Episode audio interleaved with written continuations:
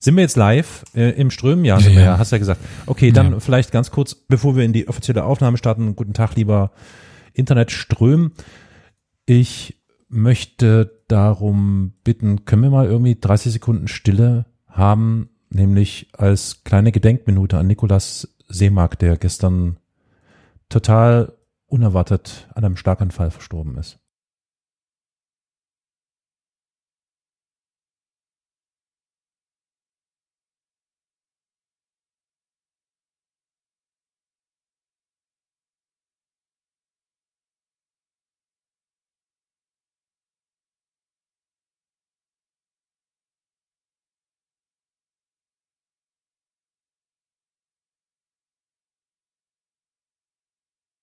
Wer ist das? War Das ist äh, ein Podcaster, der seit vielen, vielen Jahren, eigentlich schon, äh, äh, weiß ich, seit 15 Jahren oder so Podcasts macht. Er hat mit der Vrindheit angefangen, mit Holger Klein gemeinsam, hat dann äh, unter anderem solche Sachen Mikrodilettanten, jetzt zuletzt Pandemia, den Podcast oder Elementarfragen und ähnliches moderiert und gemacht. War einer der Mitbegründer des ersten Podcasts-Labels in Deutschland, 4000 Hertz und ist gestern mit, äh, ja, genau in meinem Alter an einem Schlaganfall verstorben. Und das ist richtig, also es hat mich richtig hart getroffen. Also das klingt jetzt blöd, aber Hm. ich habe letzte Woche, also ich höre den schon seit fra- 13 Jahren, höre ich ihn regelmäßig. Also man, man Mhm. baut ja da auch so eine Beziehung zu einer Stimme auf.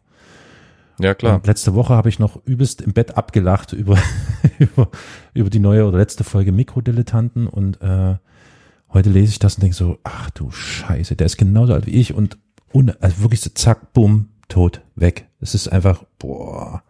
Das ist wie wenn ein Freund geht. Das, ähm, das ist schon noch ein bisschen, also es, für mich ist es ein Unterschied zu Autoren. Also wenn AutorInnen oder so f- von uns gehen, ist das auch sehr schmerzhaft, aber bei Stimmen Mhm. ist das, also man ist so nah an den Menschen dran und denkt, man kennt ihn, tut man vielleicht gar nicht, aber, ne, und, und jetzt ist der plötzlich weg und das kommt nicht mehr. Scheiße, Alter.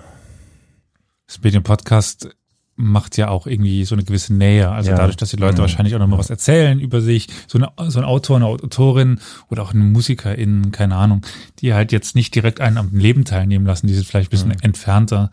Ähm, kennt man ja gerade auch dann bei Content CreatorInnen, wo man dann wirklich denkt, man kennt diese Person, weil die halt durch die vielen Zusatz Zusatzinformationen und so weiter doch eine sehr große Nähe erzeugen irgendwie im Vergleich zu eben zum Beispiel AutorInnen. Es ist auch nicht so, dass du quasi, wenn du den Podcast zum Beispiel in deiner heimischen Küche anhörst, beim Hausarbeiten erledigen oder sonst was, du holst ja diesen Menschen auch irgendwie in dein privates Umfeld Mhm, rein. Ne? mhm, Ja.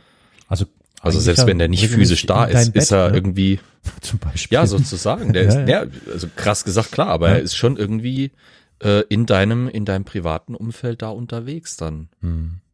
Naja, auf Hm. jeden Fall Gedenk, krass. Minute, Sekunde, Hm. wie auch immer, an Nikolas Seemark. Er wird mir sehr fehlen und ich denke vielen anderen Menschen auch. Hm.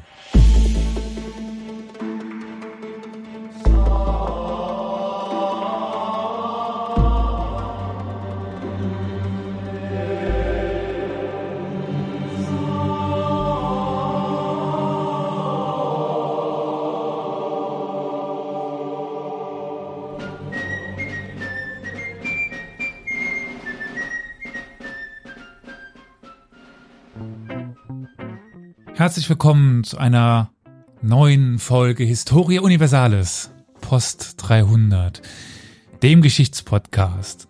Heute mit dabei, wir haben uns, ich will nicht sagen erholt, aber ja, Flo ist dabei, hi. Hello. Und Carol, hi Carol. Hallo, guten Abend.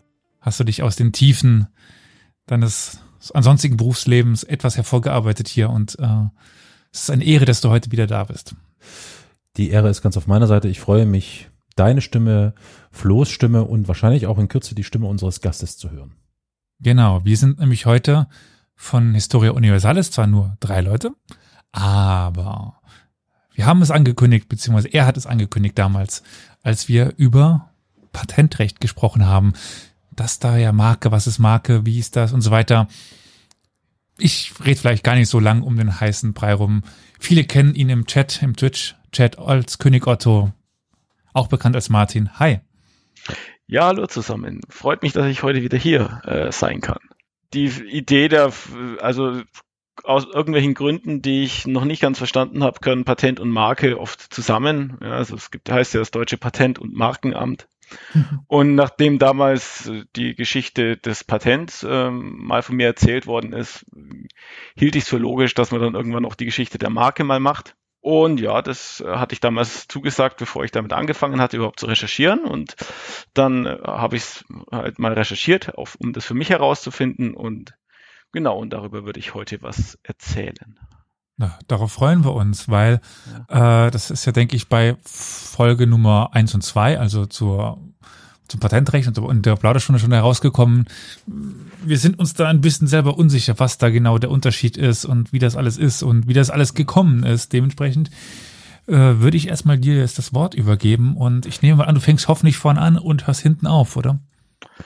Was heißt vorne anfangen und hinten aufhören? Also wir fangen äh, in der in der Gesch wir fangen jetzt streng genommen sogar äh, bei den alten Maya an, allerdings äh, vielleicht nicht so, wie man das jetzt vermutet, sondern wir fangen an im Jahr 2012.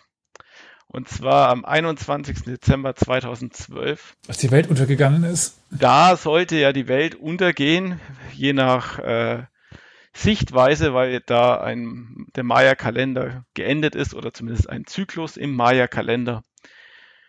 Und das ist eben durchaus in der Öffentlichkeit ein gewisses Thema gewesen und es wurden am 21. Dezember 2012 Weltuntergangspartys gefeiert. Und es gab auch Vortragsreihen zum Thema Weltuntergang. Also am 21. Dezember 2012, das war auch ein Freitag, da war durchaus was los.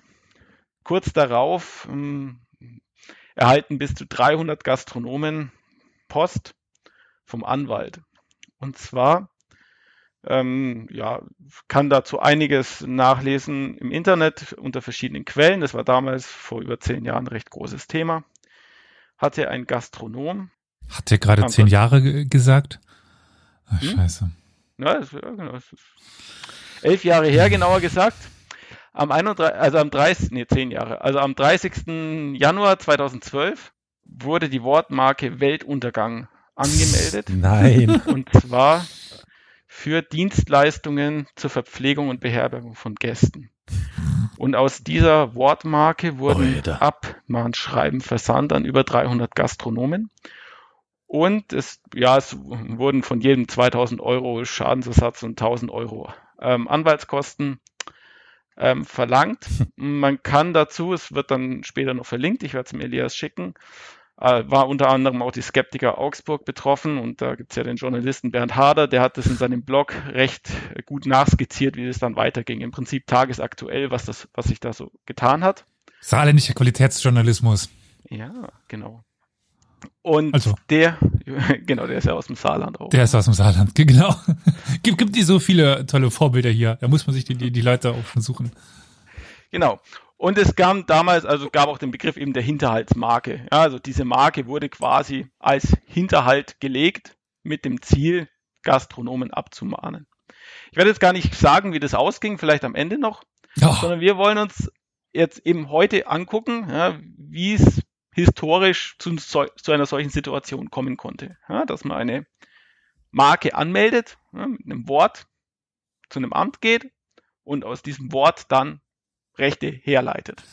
Also du das fängst hinten an, um dann wieder nach vorne, an den Anfang zu kommen, dann wieder nach hinten zu kommen. Das klingt, als würde Elias was vortragen. ich äh, möchte immer so weit zurückgehen, wie es irgendwie geht bei dem Thema und tatsächlich kann man in der Vor- und Frühgeschichte anfangen. Ähm, zunächst könnte man natürlich mal definieren, was ist eine Marke eigentlich. Ja, ich nehme jetzt mal erstmal eine vereinfachte äh, Definition. Marke ist allgemein irgendein Zeichen auf einer Ware, also irgendein Herkunftshinweis für eine Ware. Das heißt, es geht nicht um die Ware selbst oder um die Sache selbst, sondern es geht nur um einen, ein, einen Hinweis drauf. Also wenn ich zum Beispiel zwei blaue T-Shirts habe, auf einem, einem T-Shirt sind drei Streifen und auf dem anderen T-Shirt ist eine springende Raubkatze, ähm, dann weiß ich, okay, das sind T-Shirts aus zwei verschiedenen ähm, ja, zwei verschiedenen Herkunftsorten, ja, zwei verschiedenen Unternehmen. Ich habe keine Ahnung, auf was du anspielst. das, man umschreibt es ja auch immer gerne so, ja. Es ist ja eine, es sind Bildmarken und dann umschreibt man auch gerne, was man da eigentlich sieht. Ja, und, weil das andere wäre ja die Wortmarke. Und äh, Marke generell meint man oft das Zeichen selbst, ja, aber Marke ist ja eigentlich ähm, das Zeichen, zum Beispiel eben die drei Streifen oder die Raubkatze, die zum Sprung ansetzt und die Ware, also T-Shirt jetzt in dem Fall. Und es ist ja schon, also die Frage, wann hat es eigentlich angefangen, dass die Menschheit Waren mit so Zeichen versehen hat. Und Babylonia. Ja, zum Beispiel, ja, natürlich ist es oft so, wenn man einen, äh, wenn man einen Hammer hat, äh, dann sieht man überall Nägel. Also wenn ich versuche herauszufinden, wann haben denn die Leute mit Marken angefangen, dann entdecke ich in jedem Zeichen, das nicht irgendeine, äh, nicht irgendwie offensichtlich dekorativ ist, ja, oder wo ich die Bedeutung kenne, entdecke ich erstmal eine Marke. Und das entdeckt man natürlich auf Sachen, die die Zeit überdauert haben, ja, zum Beispiel auf ähm, Steinmetzarbeiten oder auf Töpferwaren oder auf Waffen, ja, wenn dann da irgendwelche Zeichen drauf zu sehen sind, die jetzt eben keine dekorative Bedeutung haben, dann kann man vermuten, dass der Handwerker, der da sein Zeichen, dass der da sein Zeichen drauf gemacht hat, um sich zu verewigen. Dann ist aber auch die Grenze hin zum zur wie, äh, Künstlersignatur das ist dann im Endeffekt auch eine Marke, im modernen Sinn vielleicht keine eingetragene Marke, aber eben eine Erkennungszeichen. Das, versch das verschwimmt wahrscheinlich dann, dann ganz schön. Ja, ja, es stimmt. Es verschwimmt und zu, zu, dazu kommen wir noch. Ähm, okay. Ich meine, natürlich ist, äh, also man kann dann, wenn man auf der selbst auf Behördenseiten mal nachguckt, die auch oft so einen historischen Abriss haben, wo es mit Marken anfing. Da fangen dann auch die ersten an mit den Höhlenmalereien in Lascaux ja, oder Lasso, wo dann neben den Malereien irgendwelche Zeichen angebracht waren und dann sagt man auch, okay, da hat sich der, äh, der Künstler verewigt. Ja, oder, oder vermalt. ja, genau. Oder Stempelsiegel zum Beispiel, die man auch schon 8000, vor 8000 Jahren ähm, verwendet hat die ordnet man dem auch gerne mal zu. Und ein Punkt, aber tatsächlich, wo es, ähm, wo es von der reinen Signatur schon in die nächste Stufe geht, ist, dass es oft auch Zeichen auf Massenwaren waren. Ja, also wenn ich, wenn ich zum Beispiel Töpferwaren oder Steinmetzarbeiten oder Waffen habe, das waren durchaus damals schon Zeichen, äh, also Waren, die in großer Stückzahl hergestellt worden sind und wo es auch und die auch durchaus ähm, organisiert hergestellt worden sind. Also wenn ich eine Pyramide bauen will in Ägypten, dann muss ich mir irgendwie äh, überlegen, wie ich das organisiere, dass ich ausreichend Steine in ausreichend großer Qualität herbekomme. Wenn ich ein großes Heer ausrüsten möchte mit einheitlichen Waffen, ja, dann muss ich auch die organisieren. Und ich hatte das mal im Zusammenhang mit einer Dokumentation über den ähm, ersten chinesischen Kaiser gelesen. Ja, der hat ja auch eine große Armee aufgebaut, mit, mit einheitlich ausgerüstet, hat also früh große Waffenmanufakturen ähm, aus dem Boden gestampft. Und da war es üblich, dass eben die Schmiede, die eine oder die eine Waffe gemacht haben, ja, die mussten ihre Signatur in die Waffe ähm, auf der Waffe anbringen, um die Qualität kontrollieren zu können. Ja, dass wenn also die Waffe zum Beispiel zu einem späteren Zeitpunkt Mängel aufweist, ja, kaputt geht, obwohl es es nicht sollte, dann weiß man, wer die Waffe hergestellt hat. Ja, und das war, keine Ahnung, auch bei den Pyramiden so, wenn vielleicht Qualitätsmängel erst zu einem späteren Zeitpunkt ersichtlich werden, ja, dann weiß man noch, wer das eigentlich hergestellt hat und kann den entsprechend bestrafen. Ja, also das, ähm, ich erinnere mich zum Beispiel auch, als ich selber mal Praktikum gemacht habe in einem Automobilzulieferbetrieb, die hatten dann immer das Problem, wenn die irgendwelche Dämpfer fürs Handschuh, äh, für den Handschuhkasten zusammengeschraubt haben, dann gab es da die Gefahr, dass da ein Sprung drin war in dem Dämpfer am Ende. Und wenn das dann so ins Werk geliefert wurde, ins, ins Automobilwerk und dann war da ein Dämpfer mit einem Sprung, ähm, stand da am Band, dann war das irgendwie eine ziemliche Katastrophe, musste ein Auto irgendwie aus dem Band genommen werden. Und dann hat natürlich der Automobilhersteller auf den Zulieferer einen großen Druck gemacht, dass der bitte heile Dämpfer anliefert. Und die haben das dann so gelöst, dass die an jeden der Arbeiter, die diese Dämpfer zusammengeschraubt haben, Eddings verteilt haben in unterschiedlichen Farben. Und die äh, mussten am Ende von dem Arbeitsgang, mussten den Punkt mit dem Edding auf dem Dämpfer anbringen an einer unauffälligen Stelle, damit ja, es später die Möglichkeit gab, wenn der Dämpfer dann gesprungen im Automobilwerk eben eingebaut werden sollte und dann nicht eingebaut werden kann, dass man hinterher noch weiß, wer den zusammengebaut hat, also wer den Fehler begangen hat und hat sich dadurch erhofft, dass eben die Vorschriften eingehalten werden oder die Qualität eingehalten wird und eben heile Ware abgeliefert wird. Also für mich ist das ähm, eine, eine plausible Begründung, warum gerade auf so Massenwaren, wo die Qualität wichtig war, ja, dass man da die Handwerker gezwungen hat, ihre, ihre Signatur anzubringen. Weil in dem, also in dieser die Idee, ähm, die Qualität zu kontrollieren, äh, durch diese Kennzeichnung, also in dem Geist steht auch das älteste Markengesetz oder das, was als ältestes Markengesetz gilt,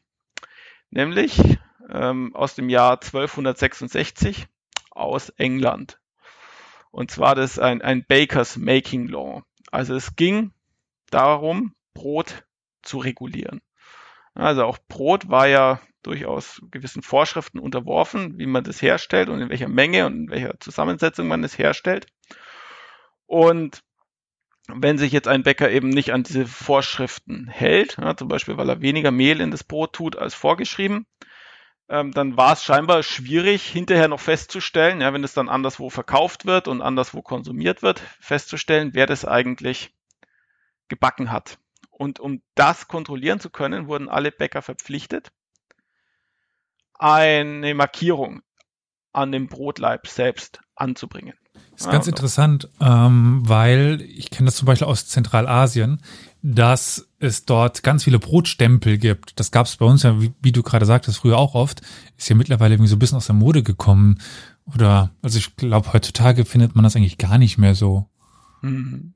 Okay. Also ich, also bei uns in Westeuropa wüsste ich das jetzt nicht. Also, also es gibt, es gibt zwar diese Dinger, die du halt irgendwie, dass dein Bio, dass dein Brot Bio ist, da gibt's so Dinger, die du aufpacken kannst oder sowas. Ja, aber das ist ja. Aber solche Stempel gibt's auch teilweise schon früher. Die Frage ist, wo sind sie da Marken und wo sind sie halt äh, Markierungen von einem, von einem stolzen Handwerker? Zum Beispiel in Pompeji wurde ja dieses berühmte Brot aus einem Ofen rausgezogen, das quasi ungebacken in den Ofen reinkam und dann mhm. halt naja, Umweltumständen, ja, ja, quasi sehr unfreiwillig gebacken wurde. Äh, und das hat er auch ein, ein Stempel eingedrückt, ähm, der wohl als Herstellermarke quasi gedient haben muss, mhm. soll, wird. Kann durchaus äh, sein. Also es gibt auch eben Beispiele bei den Römern, die sowas ähnliches hatten. Also es gab, ja. man hat jetzt scheinbar kein Gesetz dazu gekannt, ja, deswegen, aber es klingt auf jeden Fall plausibel. Ähm. Gut, es, es macht generell Sinn, also gerade bei Brot, weil äh, da, wie du schon gesagt hast, man darf nicht unterschätzen, Brot ist über Jahr, Jahrtausende eigentlich fast mhm. schon bei uns jetzt, das Grundnahrungsmittel eigentlich. Eines der Grundnahrungsmittel. Ja, mhm. nee, aber ähm, das, also die Regulierung von Brotgewichten und so weiter ist etwas, wo, wo teilweise wirklich auch drakonische Strafen erlassen werden, einfach um zu verhindern, dass die Leute hier um ihr hart verdientes Brot eben gebracht werden.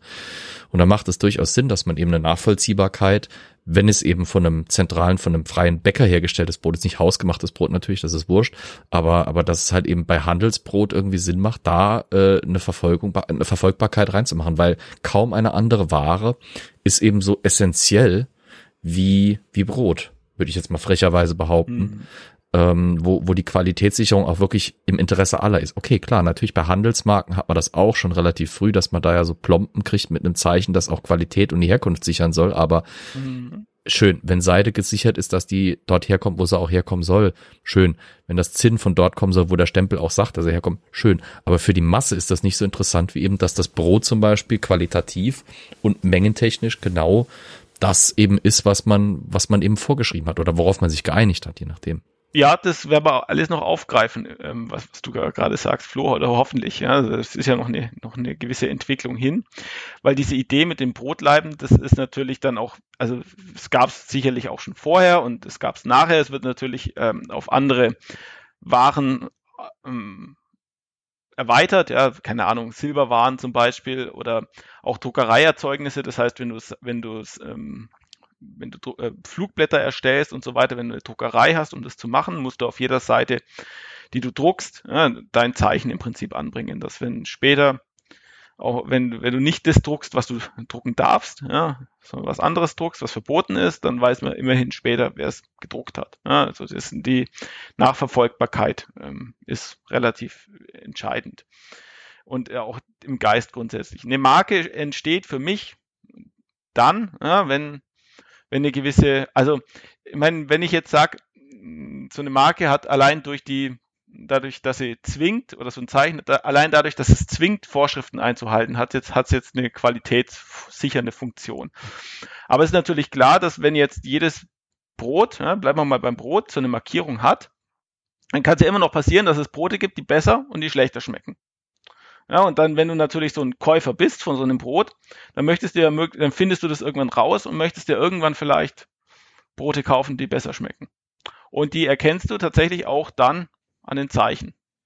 Ja, und dann ähm, möchte, will man das ja vielleicht eben auch nicht, ähm, findet man das ja vielleicht gar nicht schlecht. Also ein Bäcker, der jetzt ein Brot hat, das gut schmeckt und das gut gekauft wird, ähm, dass man das Zeichen anbringen muss, sondern man findet es ja vielleicht sogar gut. Ja, und man möchte wählt dann vielleicht ein gut sichtbares Zeichen aus, also eins, das sich gut von anderen unterscheidet oder auch eins, das man auf zehn Meter erkennt. Ja, dass man zum Beispiel, ähm, wenn man jetzt am Markt ist und das sind zehn Brotlaibe und so, dass ich äh, vielleicht auf eine gewisse Entfernung auch erkenne, wie, ähm, wo ist jetzt das Brot, das ich kaufen möchte.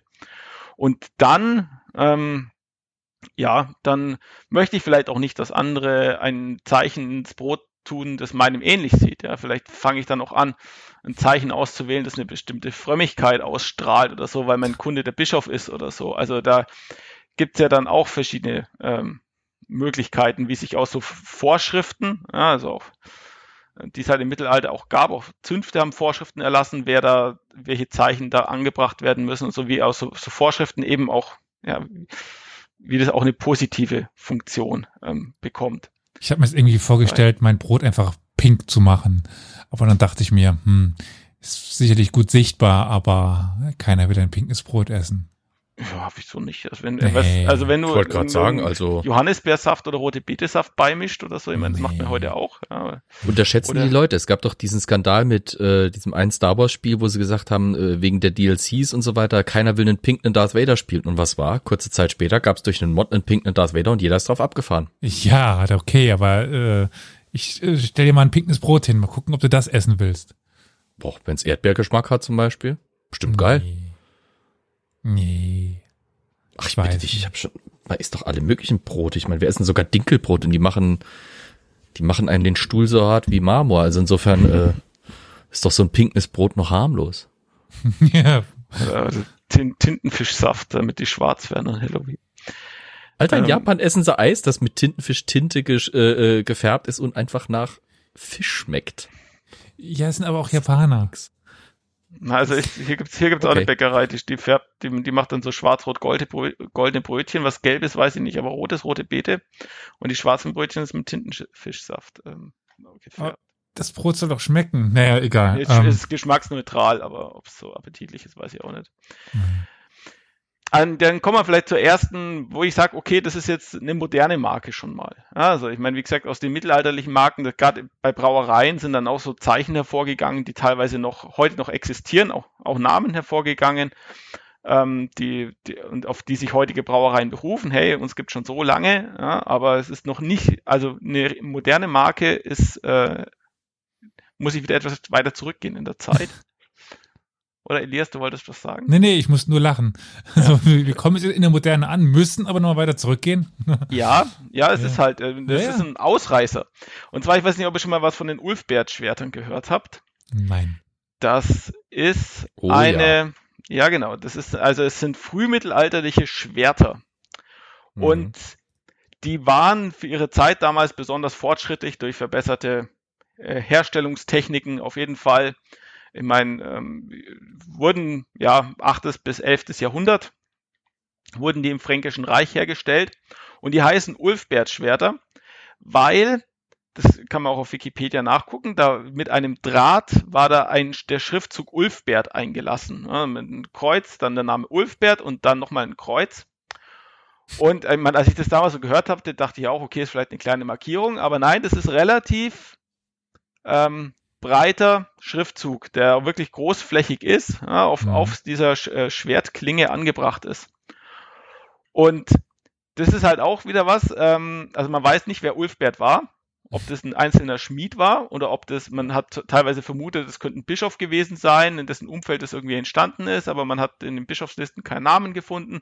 Also man weiß gar nicht, ähm, wer jetzt der Ulfbert genau war, aber es wurde auf jeden Fall über einen langen Zeitraum ähm, hergestellt, das Ulfbert-Schwert. So lange, dass es eben nicht auf eine einzelne Person äh, zurückführ, also zurückgeführt hm. werden kann, zumindest nicht über die gesamte Dauer. Quasi dann Ulfbert und Söhne und Enkel irgendwann. Ja, oder halt Nachfolger. Es gibt auch eine Reihe von Fälschungen. Also Ulfbert Schwerter ja, waren. Dazu komme ich noch. Die, dazu okay, sorry, da, dazu ja, komme ja. ich noch. Genau, das ist jetzt ich bin schon still. Warum wir bei einer, warum wir bei einer modernen Marke ähm, sind in dem Sinne. Also man hat, keine Ahnung, wer es auch immer angefangen hat, hat gute Schwerter äh, herstellen können, hat die markiert und diese Markierung ähm, hat auch für eine gewisse bekannt, also wurde bekannt. Ja, und man wusste, okay, wenn, wenn Ulfbert draufsteht, ist es ein gutes Schwert. und das heißt, man hat also den, man hat den Namen Ulfbert einfach beibehalten, nachdem der Ulfbert gestorben war, falls es derjenige war, der zunächst das äh, Ulfbert-Schwert ähm, hergestellt hat. Und man hat, also man hat die meistens in Wikingergräbern gefunden, weil deswegen dachte man zuerst, es wären Wikingerschwerter, aber äh, die Wikinger haben es halt ins Grab gelegt, während es die Franken hinterher wieder eingeschmolzen haben. Und was eben relativ, ja, also wie gesagt, man konnte, der war so groß, man konnte es auf eine gewisse Entfernung auch sehen. Und es hatte definitiv eine gewisse Bekanntheit.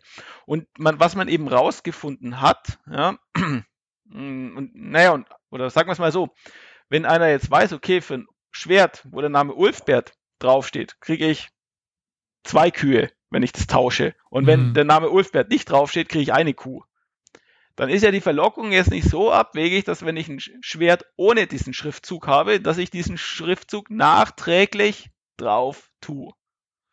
Ja, um dann zu behaupten zu können, hey, ich habe hier ein tolles Schwert, das ist zwei Kühe wert und nicht nur eine. Und das ist dann tatsächlich passiert. Also man hat, je, vor allem je, je später die Zeit war und je weiter weg Schwerter gefunden worden vom ursprünglichen Her Herstellungsort, desto schlechter war die Qualität. Das heißt also, man vermutet, dass tatsächlich Fälschungen im Umlauf waren von diesen Schwertern. Und das gilt so als der früheste Fall klassischer Markenpiraterie.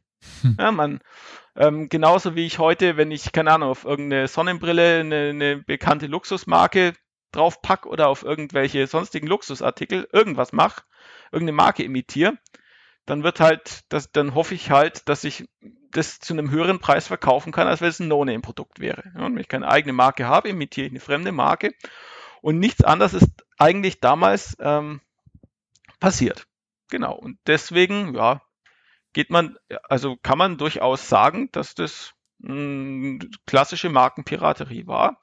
Und es zeigt eben auch eins, ja, Markenpiraterie ist halt relativ einfach. Weil eine Marke ist ja letztlich nur eine Bezeichnung und eine Bezeichnung imitieren ist halt einfach.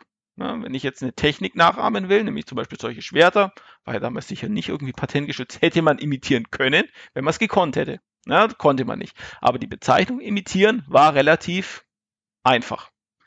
Und deswegen wurde es damals schon gemacht. Das ist halt auch so eine Geschichte, auf die ich gestoßen bin und die ich jetzt für die Folge wieder ausgekramt habe, weil ich es durchaus recht ähm, spannend finde und auch es durchaus zeigt, wie Markenpiraterie funktioniert. Und vermutlich war es auch damals nicht mal illegal. Also so eine, ob es war, es gab ein Exportverbot für die Schwerter, habe ich gelesen, weil man nicht wollte, dass die in die Hände von Feinden fallen, aber die, die Bezeichnung selber zu imitieren, ist die Frage, ob es überhaupt verboten war damals. Genau, das nächste ist, was, was mir auch gekommen ist, ich hatte mal eine Geschichte aus einem hundertjährigen Krieg gehört, das gehen wir wieder weiter in der Zeit, wo eine Burg angeblich über eine List äh, erobert wurde. Mhm.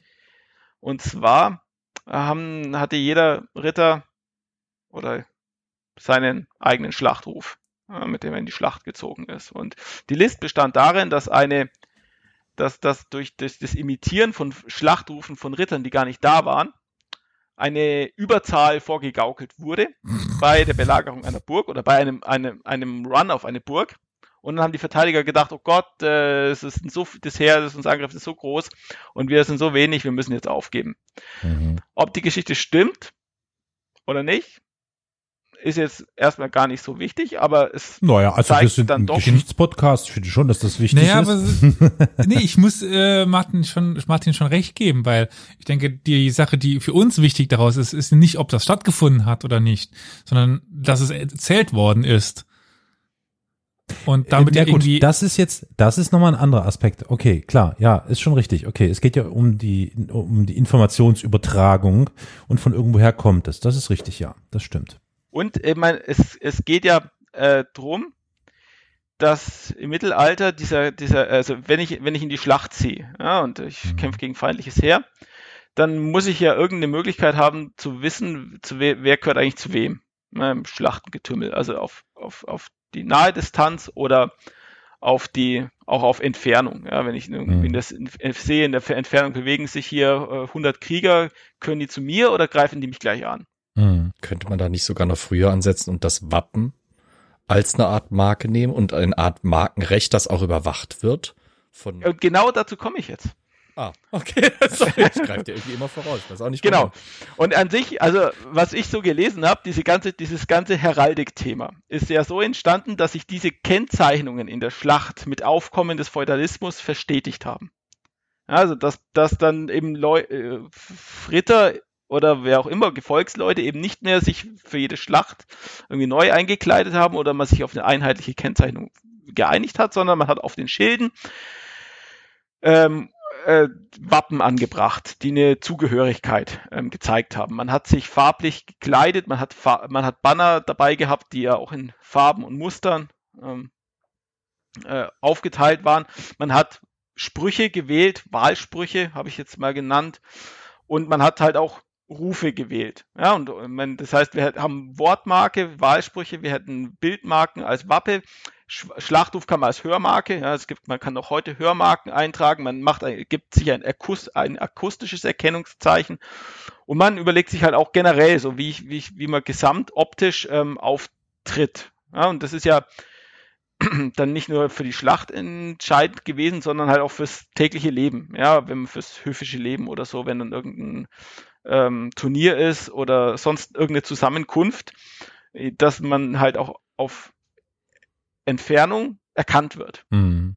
das ist ein Stück der Identität. Ich meine, ähm, gerade diese Wappen sind die, die äußere Verkörperung dieser Person, die man unter einer Rüstung und weil man halt einfach damals kein Facebook und sowas ähnliches, wo man halt quasi ein, ein möglichst akkurate Abbildung einer Person hätte sehen können, nicht hatte. Das heißt, das Wappen wird zum Sinnbild dieser Person beziehungsweise einer ganzen Familie. Das erinnert euch vielleicht mal an die Folge, ähm, ich weiß nicht, wie welche Schlacht es war, ich glaube Agincourt, 100-jähriger Krieg, wo ich das erzählt hatte, wo ähm, das war Agincourt, äh, wo äh, der Herzog von Brabant äh, nee, ach, scheiße, ich krieg, bring's gerade durch. Also ich, wenn, es, wenn es die Äh, Sache mit dem so- Prince of ja. Wales ist, zu dem komme ich auch noch.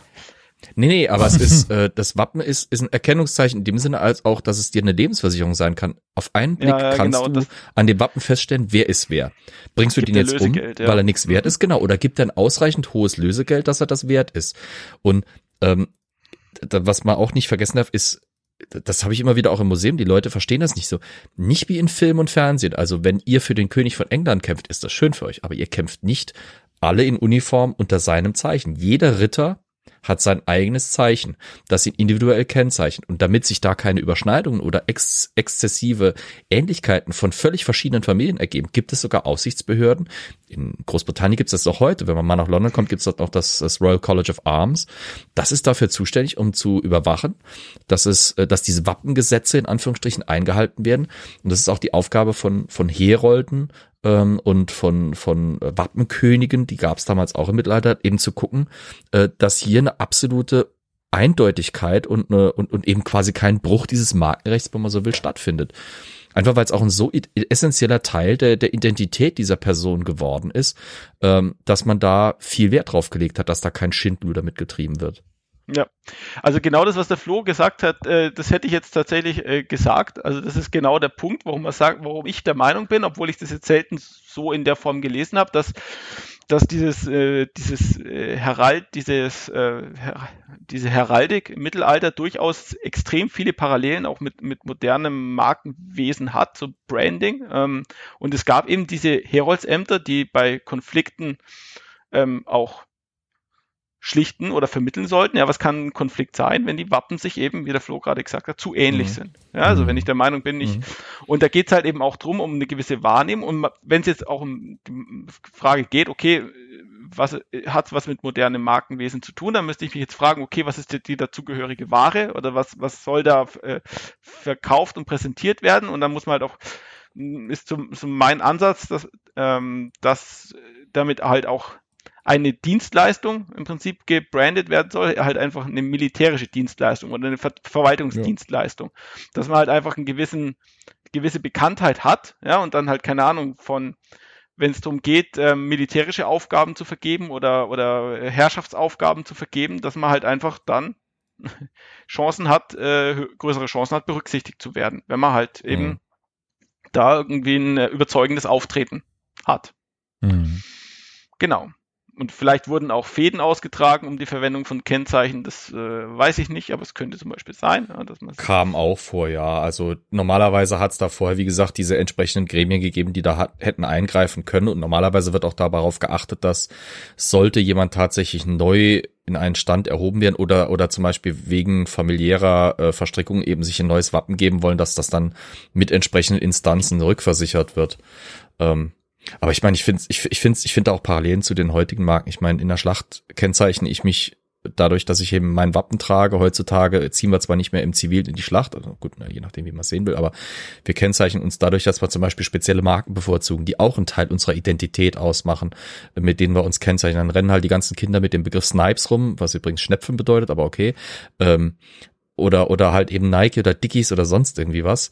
Äh, es, es ist halt einfach auch ein sichtbares Zeichen der Identität. Und das ist das Essentielle, würde ich da behaupten. Und man kommuniziert, also die, dann geht es auch um die Frage zum Beispiel, werden Marken gezielt nachgeahmt? Also wenn es zum Beispiel sehr oder sehr bekannte Wappen gibt und dann fängt jemand, ist gerade in Adelsstand erhoben worden, überlegt sich, okay, ähm, welches Wappen wähle ich jetzt? Ja, ähm, versuche ja. ich zum Beispiel gezielt mich an, an bekannte Wappen anzulehnen und die, ja. zu, die zumindest den Eindruck zu erwecken, ich gehöre da irgendwie da dazu. Ja, solche, solche Fragen spielen auch eine Rolle. Ja, selbst wenn du nur quasi über fünf Ecken mit einer Familie verwandt bist, ähm, wurscht egal, dann, dann guckst du, ob das genealogisch irgendwie Sinn macht und fügst das da. Also das passiert im, im ausgehenden Hochmittelalter und vor allem beim Spätmittelalter in der frühen Neuzeit, da kriegen wir halt diese ausgeflippten Wappen und wenn ihr irgendwann mal Lust habt, googelt mal die Staatswappen von äh, zum Beispiel äh, den, den ganzen Habsburgern oder sowas. Das ist dann irgendwann kein Wappen mehr, das ist wirklich schon eine, eine optische Kakophonie. Da wird wirklich jedes bisschen Verwandtschaft wird repräsentiert, indem ein Teil dieses Verwandtschaftswappens reingeholt wird und dann haben wir teilweise Wappen mit 20, 30, 40, 50 Feldern, nur damit alles drin ist, was irgendwie was ausdrückt. Bei den Habsburgern ist es ja schlimmer. Das ist ja nicht Verwandtschaft. Das ist ja tatsächlich das, worüber sie, sie herrschen. Ja, ja, oder halt eben, äh, wo sie mal drüber geherrscht haben oder worüber sie gerne herrschen würden. Wir haben das ja auch, teilweise wird ja die Marke auch in dem Falle, oder das war Anspruchshaltung. Das heißt, ja, zum Beispiel Jerusalem. Du bist zwar nicht mehr der König von Jerusalem, weil Jerusalem ist einfach nicht mehr christliches Königreich, aber du hast diesen Titel noch, also klatschst du in dir ins Wappen.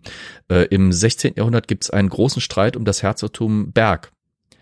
Ähm, das wird, beziehungsweise Kleve und Berg gleichzeitig ein bisschen, da gibt es einen Riesenstreit drum, ähm, weil der, die Herzöge dort aussterben und plötzlich erheben circa 20 bis 30 Dynastien in ganz Europa Anspruch auf dieses verdammte Herzogtum. Und um diesen Anspruch zu untermauern, klatschen sie sich dieses Wappen oder ein Teil dieses Wappens in ihr eigenes, um das auszudrücken. Mhm. Ne? Und ja, ein Beispiel, jetzt sind wir bei der Schlacht von Cressy. Ja, der Prince of Wales geht nach der Schlacht übers Feld ja. und sieht den toten König Johann und sieht da seinen Wahlspruch, äh, ich dien und sagt, okay, mhm. den übernehme ich in mein eigenes Wappen. Ja, und natürlich erzählt mir hinterher, dass der so begeistert war von dessen Tapferkeit. Ja, aber vielleicht ist auch eher, kann man es auch als Trophäe sehen, dass der einfach den, äh, den, ja, sein eigenes Wappen aufpeppt, indem er halt mhm. äh, de, den Spruch des Königs von Böhmen einfach mal so äh, aufnimmt, den er gerade platt gemacht hat. Und ja.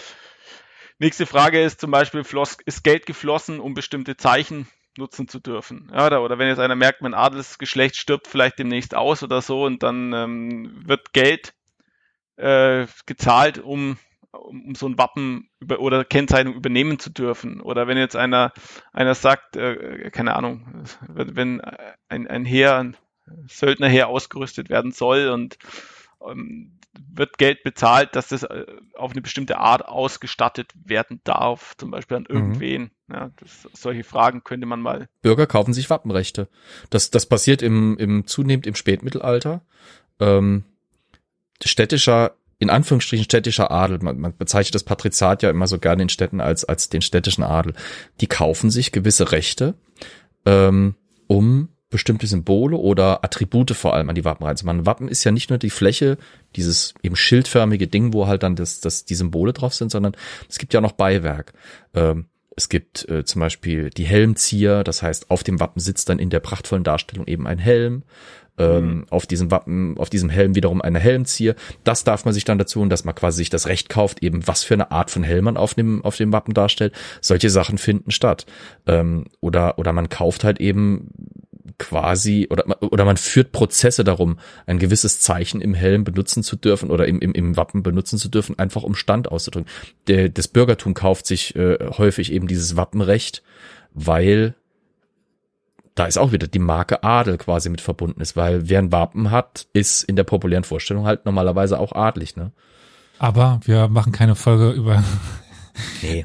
Heraldik. Auch, Irgendwann äh, anders mal eine heraldische ja. Folge. Ja, aber es, es, passt, es passt grundsätzlich schon, aber wir gehen, gehen, gehen jetzt auch im Prinzip schon weiter im Thema, aber das, ähm, ja, also das äh, finde ich, es wird auch oft genannt, ja, wenn es um die Geschichte der Mark ging. Ja, im Mittelalter war es die Heraldik und das war jetzt so eine ja. bisschen eine Untersuchung, wie weit, wie weit trifft es zu. Und ähm, ich habe da keine Primärquelle oder keine gute Quelle an sich dazu gefunden, sondern ähm, halt, halt diskutiert, was man zum Thema Heraldik gefunden hat und was dazu passt grundsätzlich. Nächster ist Albrecht, geh mal zu Albrecht Dürer. Ähm, der ist, äh, gilt auch so ein bisschen als Meilenstein äh, in der Geschichte der Marke. Denn er war, es war ein Maler oder äh, Künstler, der in Nürnberg um 1500 gelebt hat. Und ich sage ja, okay, eine Marke geht da los, wo ich anfange, ein Zeichen wirklich freiwillig zu verwenden, obwohl ich es nicht müsste. Ja, also da, weil ich mir positive Effekte davon erhoffe. Und Dürer Albrecht Dürer war ein Künstler, der ähm, zumindest anders als die meisten Künstler davor eben nicht Werke auf Auftrag erstellt hat. Also man äh, wartet, bis man einen Auftrag hat und fertigt das Werk dann an, sondern er hat das Werk erst gemacht und anschließend auch über Agenten versucht, Käufer dafür zu finden. Und er war ja recht gut, hatte also durchaus ähm, war, war sehr erfolgreich damit. Und dann ist bei so individuellen Gemälden ja, oder äh, irgendwelchen Kupferschnitten immer die Frage, okay, ähm, sind halt sehr individuell. Und wenn man jetzt sich überlegt, okay, wie ähm, schaffe ich das, mm, dass man meinen, also er weiß, dass es von mir ist, ja, man, klar, man könnte es signieren, ja, und was der Albrecht Dürer gemacht hat, er hat eben ein, ein Monogramm ähm, auf die Gemälde gepackt. Auch das kann man auf Wikipedia ansehen. Das ist im Prinzip ein A, ein großes mhm. A und ähm, in dem unteren Bereich des A's ist ein D angebracht. Mhm. Ja, der aus seinen Initialen ein Monogramm erstellt. Und das hat er ähm, auf seinen Gemälden angebracht. Und das Spannende bei Albrecht Dürer ist halt auch, ja, er wurde nachgemacht.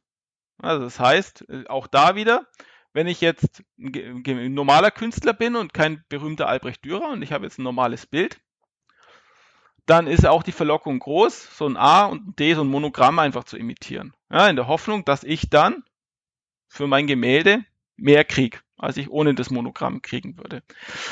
Auf jeden Fall, es gab in Italien einen Künstler, ähm, Raimondi, der hat systematisch Dürerwerke kopiert, auch mit Monogramm kopiert und hat dann halt eben ähm, ja, hat das über einen längeren Zeitraum gemacht und der, das heißt, dass der Albrecht Dürer extra nach Italien gereist ist, um das zu stoppen.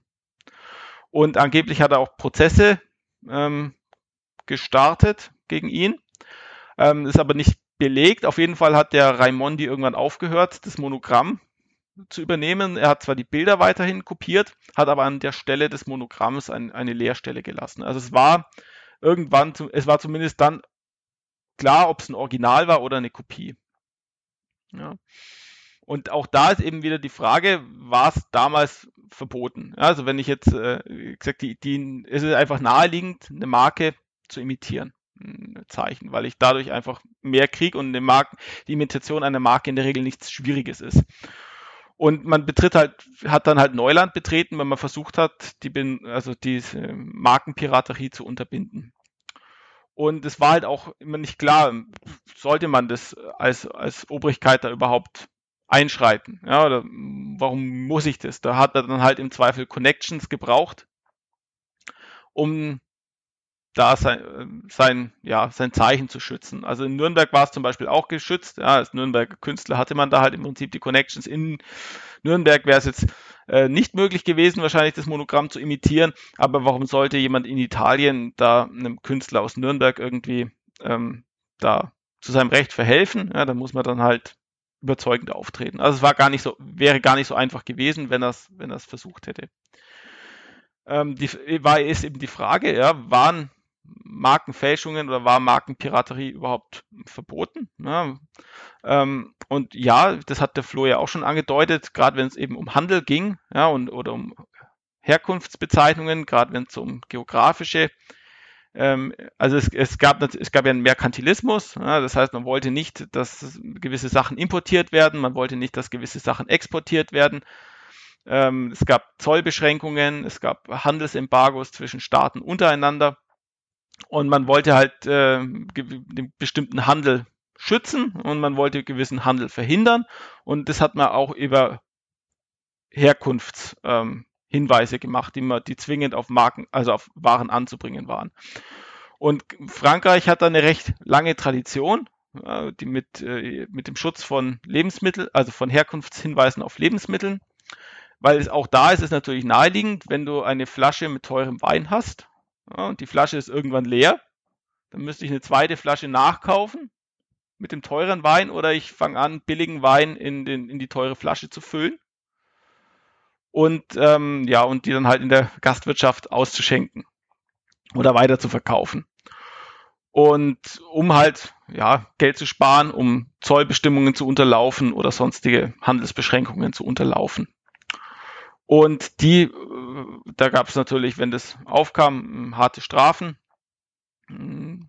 Und ja, also gerade so Frankreich oder Italien sind auch heute noch ziemlich, ziemlich rigoros und, und haben da viele, viele Herkunftsmarken, keine Ahnung, Parmesan und, und äh, Balsamico und, und so weiter. Und Champagner sind, sind in der Regel heute auch geschützte ähm, Herkunftsangaben. Frankreich war da auch immer relativ Vorreiter bei der Gesetzgebung ähm, von Marken, also hat halt schon früh Strafgesetze eingeführt, gerade dann auch unter Napoleons Zeiten, ähm, dass es eben verboten war, äh, ja, Handelszeichen von anderen, also einfach nachzuahmen.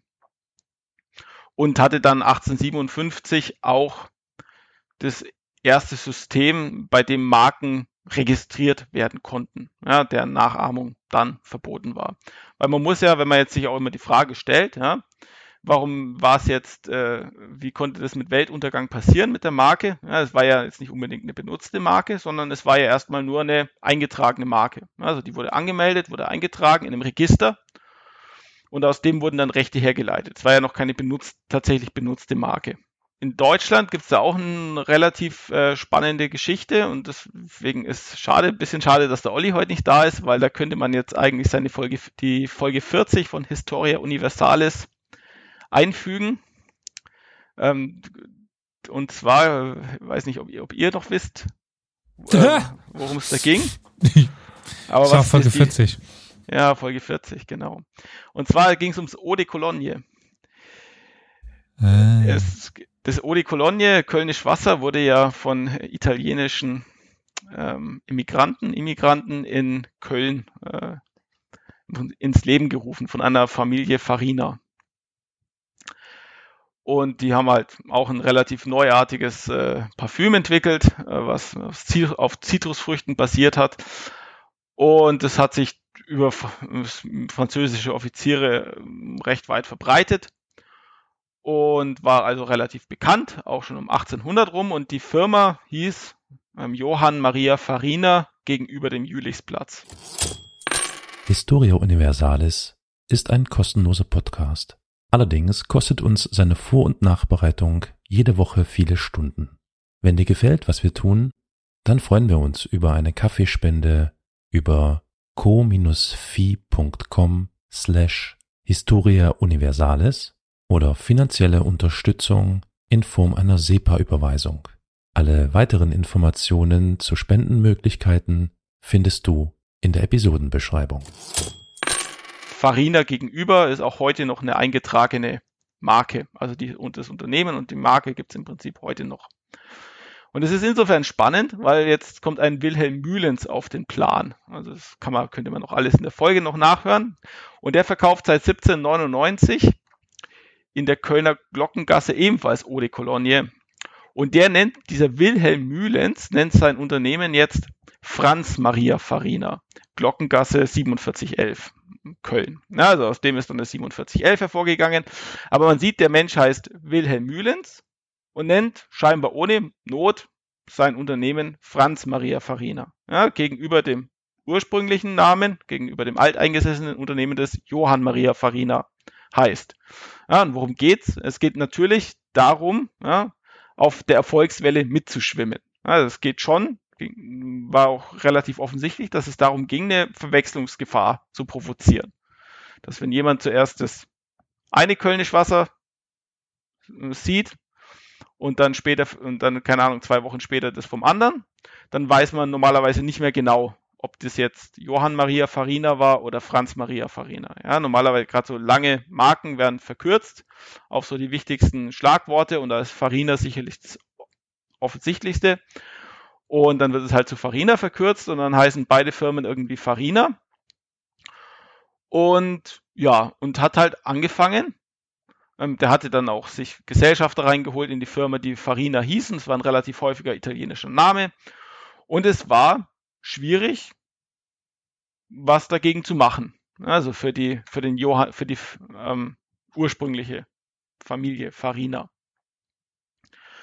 Ähm, auch da gilt halt wieder, Markenpiraterie ist einfach. Das gilt halt gerade für sowas wie Eau de Cologne. Ja, wenn in Köln weiß man dann vielleicht, wie das riecht und wie das heißt. Aber wenn der Ruf in ganz Europa bekannt ist, dann kann ich im Prinzip an jede Flasche mit irgendeiner Flüssigkeit Eau de Cologne draufschreiben, ähm, den Namen draufschreiben, ähm, Farina gegenüber und kann halt so tun, als wäre das das, was alle in Paris tragen. Ja, und wenn, wenn das so ein fahrender Händler durch die Lande zieht, dann ähm, wie, wie soll so ein Kunde das jetzt wissen, ob das Original ist oder nicht? Ja, und dann geht die Firma Johann Maria Farina geht dann, keine Ahnung, wenn es dann in Bayern verkauft wird und äh, irgendeine Produktfälschung verkauft wird, gegen die, gehen die halt, keine Ahnung, an die bayerische Obrigkeit hin und sagt, unterbindet das bitte mal. Und Bayern sagt, warum sollten wir? Ja, warum, warum sollen wir da was unternehmen? Und unter den Voraussetzungen, ja, ist es halt jetzt auch nicht verwunderlich, dass, sie, dass sich eben gerade die äh, die Firma Farina hm, sehr dafür eingesetzt hat, dass es auch in Deutschland einen gesetzlichen Markenschutz gibt. Also die gelten als Vorreiter im Kampf um Markenschutzrechte in Deutschland. Ja, es gab davor einzelne, Strafpa also einzelne Strafparagraphen, bei, bei denen das dann eben verboten war, so, eine, so einen Firmennamen einfach zu imitieren. Das ging aber meistens nur, wenn, wenn der Firmen, also wenn die, die Marke zum Beispiel auf äh, eben ein Name war, ja, und dieser Name dann imitiert wurde. Aber irgendwelche Bildzeichen und so, das zu imitieren, war nicht unbedingt verboten. Und es gab halt auch Stimmen, die auch abgelehnt haben, da irgendwelche Regulierungen einzuführen. Es wurde als Belästigung des freien Verkehrs angesehen. Also man wollte halt möglichst freien Handel haben und ähm, wieso sollte man so eine Bezeichnung schützen? Ja, was hat dann die Familie Farina unternommen, um gegen Markenpiraterie vorzugehen, ja, wenn es keine gesetzlichen Regelungen gab? Die haben Öffentlichkeitskampagnen gemacht. Also die haben zum Beispiel in Originalflaschen haben sie Beipackzettel ähm, beigefügt. Es sind auch welche aus dem Jahr 1811 erhalten, wo sie halt darauf hinweisen, dass Fälschungen im Umlauf sind und vor allem wer die Fälschungen begeht. Also dass es hier in Köln eine, irgendeine eine Firma gibt, die die hier auch Farina heißt, aber das äh, nicht wir sind. Ja, oder dann ähm, hat auch, haben auch in Zeitungen Anzeigen geschaltet, wo sie sich darüber beklagen, dass dieses Schlagwort gegenüber, ja, Farina gegenüber des, dem Jülichsplatz, dass das Wort gegenüber einfach übernommen wird in Markenbildungen für Parfüm. Das erinnert mich jetzt gerade irgendwie an eine Dönerbude hier in der Gegend. Es gibt in Limbach bei Homburg eine Dönerbude, die heißt Pamukale. Und da gibt's zwei Straßen weiter eine, die heißt The Real Pamukale. Um einfach, einfach um klar zu machen, das da ist der echte. Das ist nicht der richtige, das ist der echte. Ja, genau. Also da geht's dann auch nicht unbedingt um eine Verwechslungsgefahr, sondern man, man, also es geht halt um, um auf einer Erfolgswelle mitzuschwimmen. Man sieht die eine ja. Bezeichnung und denkt an die andere und die andere ist vielleicht bekannt oder beliebt oder gut und man hofft, erhofft sich halt Vorteile. Wenn ich anfange, Elektronikprodukte zu verkaufen und wähle als Zeichen eine angebissene Birne aus, ja, dann ist es klar, das ist nicht die Marke mit dem angebissenen Apfel, aber man versucht zumindest ähm, den, äh, die, die, die, die, zu erreichen, dass derjenige eine gedankliche Verbindung herstellt und halt lange genug drüber nachdenkt und dann das, vielleicht das Produkt mit der angebissenen Birne kauft. Ja, und ähm, deswegen, ja, das ist, also man versucht halt, ja, von, von einem fremden Zeichen zu profitieren, indem man zumindest Teile davon übernimmt. Da gibt es, glaube ich, im englischen Raum äh, noch heute Maßstäbe. Ähm, es gibt da so Beispielfiguren, die dann quasi bei der Argumentation von solchen Markenrecht benutzt werden. The Moran in a Hurry, also der äh, quasi der ja etwas eilige, nachlässige, krass gesagt Idiot oder sowas, ähm, dann eben ein äh, eine ältere Person, die einfach aufgrund verschiedener altersbedingter und, äh, Eigenschaften nicht mehr ganz so alles unterscheiden kann oder ein Kind, das noch nicht unterscheiden kann, sowas, dass zum Beispiel, wenn du jetzt eine, eine Marke äh, von einem schwarzen, prickelnden Softgetränk entwickelst, die du jetzt Boca Bola nennst und in einer orangenen, äh, mit einem orangenen Etikett mit einem weißen geschnörkelten Schriftzug an, anfertigst oder sowas, dass das dann eben selbst ein ein äh, an dem an der Marke vorbei eilender Mensch oder ein Mensch, der schon leicht anfängt dement zu werden oder ein Kind, das eigentlich nicht so, sich noch nicht so hundertprozentig in der Ikonografie der Markenwelt auskennt, dass die das so verwechseln könnten, dann darf die Marke quasi nicht äh, nicht so gestaltet werden. Also um, quasi da gibt's dann so Maßstäbe, an denen äh, gemessen wird, wie nah darf eine Marke einer anderen kommen, optisch und, und namenstechnisch, um halt eben unverfänglich oder eben verfänglich zu sein. Genau, so äh, sagst du rechtlich alles richtig, ist überall so. Ja, also wenn ich eine Marke anmelde, ja. dann, da, dann darf die mit keiner älteren zu ver, ähm, verwechseln sein und da gibt's halt so Kriterien, wie ich eine Verwechslungsgefahr beurteile und wie du es grundsätzlich auch richtig sagst, ja, also da geht's nicht drum, dass ich die nebeneinander lege und äh, die dann, dann die Unterschiede haarklein ermittle, sondern es geht darum, ich sehe die eine flüchtig und dann sehe ich die andere flüchtig und könnte ich denken, es wären dieselben. Also, und da muss man sich dann halt immer reinversetzen. Genau. Ja, und wie gesagt, im 19. Jahrhundert, ja, ich meine, ihr habt ja gerade eure tolle 300. Podcast-Folge zum 19. Jahrhundert und dem ganzen äh, Wandel, ja, die, die Steigerung der Produktion, die Steigerung des Handels, es wäre die, die industrielle Massenproduktion legt los, ich brauche Absatz, die Ware wird nicht mehr da verkauft, wo sie hergestellt wird, sondern vielleicht in der, in, in, in einer ganz anderen Stadt, in einem ganz anderen Land und man möchte natürlich als äh, Unternehmer, als äh, das, ja, dass die Ware, die aus der eigenen äh, Produktion kommt, dass die sich halt von anderen unterscheidet. Vor allem dann, wenn man natürlich überzeugt ist, dass man irgendwie was Gutes hat, was die Leute kaufen wollen. Und ähm, es, die wollen natürlich auch, dass ihre Zeichen geschützt werden. Ja, und die ähm, und das heißt, es hat Druck von innen gegeben ähm, an die Obrigkeit, dass jetzt endlich mal Marken, also dass Markenschutz ermöglicht wird, ja, möglichst deutschlandweit. Aber es gab eben auch Druck von außen. Ja, wenn natürlich ein englisches Unternehmen oder ein US-amerikanisches Unternehmen anfängt, äh, auf dem, im deutschen Kaiserreich Produkte zu verkaufen, einzuführen. Und da ist eine Marke drauf auf der Ware, dann soll da natürlich nicht irgendein deutsches Unternehmen diese, dieses Zeichen einfach imitieren, dieses Zeichen einfach imitieren können. Ja, und dann heißt dann wollen die natürlich, da, äh, wollen US-Unternehmen, dass, dass das Deutsche Kaiserreich die Zeichen von US-Unternehmen schützt. Und umgekehrt natürlich auch. Ähm, ja, also dass auch äh, in den Vereinigten Staaten ähm, Zeichen von Unternehmen aus dem Deutschen Kaiserreich geschützt werden. Und ich hatte in meiner Folge zum Patentwesen zur Geschichte mal auf die Pariser Verbandsübereinkunft hingewiesen. Das ist so ein ähm, relativ altes, ähm, ja, internationales äh, Vertragsabkommen, wo man sich eben die Rechte gegenseitig ähm, gewährt. Und da wurden eben nicht nur Patente geregelt, sondern auch Marken, ja, um, um eben diesen internationalen Handel m, hm, zu erleichtern und ähm, oder halt zu ermöglichen und dass dabei eben Schutzrechte gegenseitig anerkannt werden. Das hattest du damals, glaube ich, auch schon so leicht angedeutet, ja. Ja, genau. Also ich weiß bis heute nicht, warum, warum Patente und Marken so in einem Ab Aufwasch immer behandelt werden, aber weil es ja doch recht unterschiedliche Sachen und Schutzrechte eigentlich sind. Ja, Patent betrifft eine technische Sache selbst. Marke ist nur eine Bezeichnung. Ja, das kann alles sein, aber sie werden irgendwie immer auch so rechtlich recht schnell in einen Topf geworfen. Genau. Dann 1871, ja, mit der Reichsgründung wurde dann tatsächlich auch ähm, das erste, die erste Deut Marken, einheitliche Markengesetzgebung in Deutschland geschaffen. Ähm, da konnte man dann eben als Firma zum Beispiel seine Warenzeichen bei ähm, in, im Handelsregister registrieren lassen, wobei das dann zunächst bei jedem einzelnen Amtsgericht passiert ist. Und da hat dann halt der Amtsrichter entschieden oder wer auch immer der, der Beauftragte war, ob das Zeichen jetzt eintragungsfähig ist oder nicht. Ja, man wollte natürlich auch damals schon nicht, dass irgendwelche normalen Wörter als Marke geschützt werden können.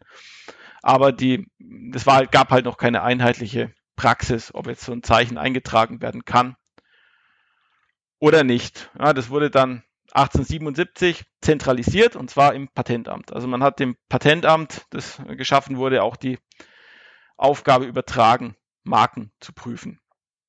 Ähm, ja, die haben dann auch immer geschaut, ob es äh, eben eintragungsfähig ist, ja, ob es nicht ein allgemein normales Wort ist oder so.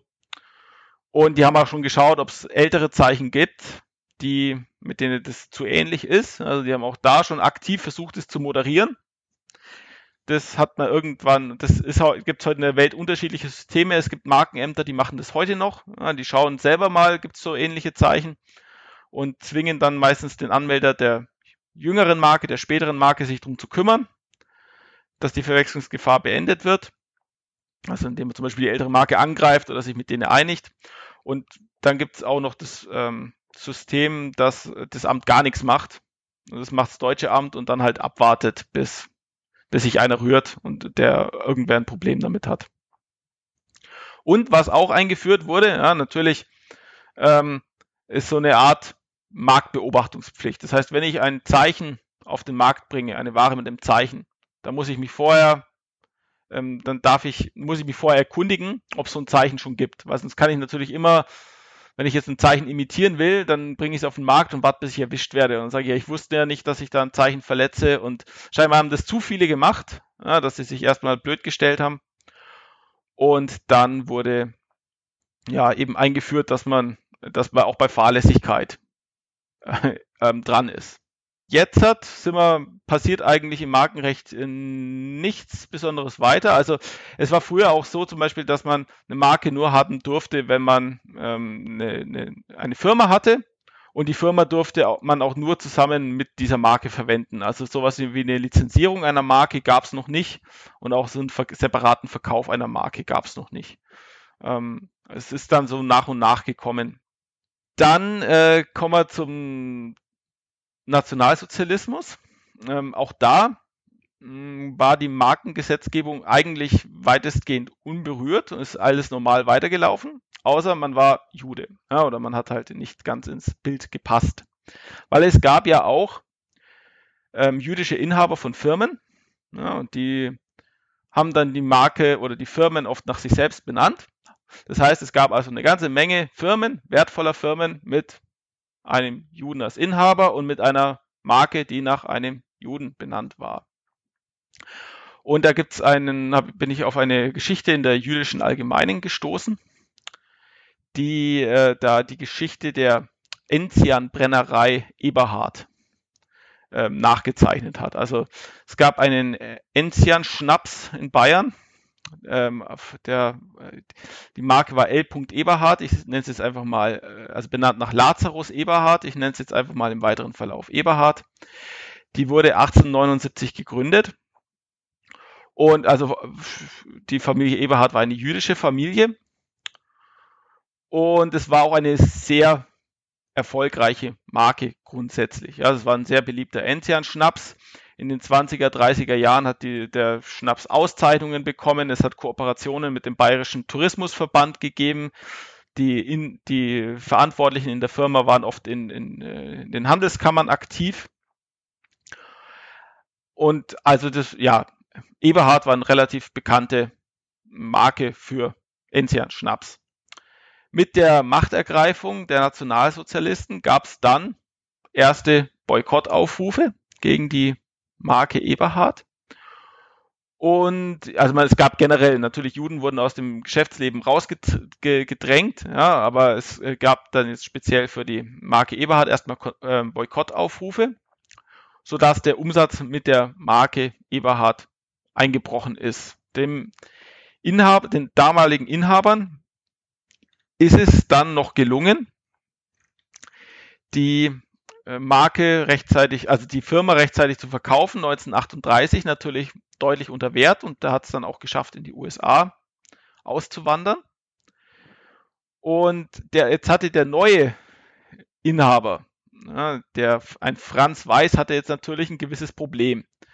Ja, auf der einen Seite, wenn er jetzt einen Schnaps rausbringt unter der Marke Franz Weiß, na, dann kennt es erstmal keiner. Das heißt, der Wert in dem, de, dieser Firma, die er sich da arisiert hat, die, der bestand hauptsächlich in der bekannten Marke Eberhard. Und gegen dies aber eben kurz zuvor noch Boykottaufrufe gegeben hat. Ja, und das heißt, ab dann wurden die äh, wurde der Schnaps unter der Marke Franz Weiß, Klammer auf, vormals L. Eberhard. Ja, unter dieser Bezeichnung wurde es verkauft. Dass also quasi jeder gesehen hat, okay, diese alte äh, jüdische Marke ist jetzt arisiert. Also nach Motto, ihr, die, das ist der Schnaps, den ihr damals gekauft habt, den könnt ihr jetzt wieder kaufen. Und ähm, das war den Nationalsozialisten eigentlich nicht recht. Also eigentlich wollten die sowas verhindern. Die wollten halt, dass jüdische Namen verschwinden ne, und auch jüdische Markennamen verschwinden. Und ähm, ja, die, aber das, die, hm, die, die, die Bestrebungen, ja, dass da dann am Ende Tatsachen geschaffen werden, die wurden halt wegen dem Krieg aufgeschoben. Also eigentlich hätten alle jüdischen Marken, also alle Marken, also alle als jüdisch geltenden Marken gelöscht werden sollen. Ja, jüdische Marken sind halt vor allem Marken, die nach äh, Juden benannt sind. Ja, und ähm, das wurde dann aber aufgeschoben während des Zweiten Weltkrieges. Auch da ist vielleicht ganz interessant, ja, wie geht sowas während dem Zweiten Weltkrieg weiter, so das ganze Markenwesen.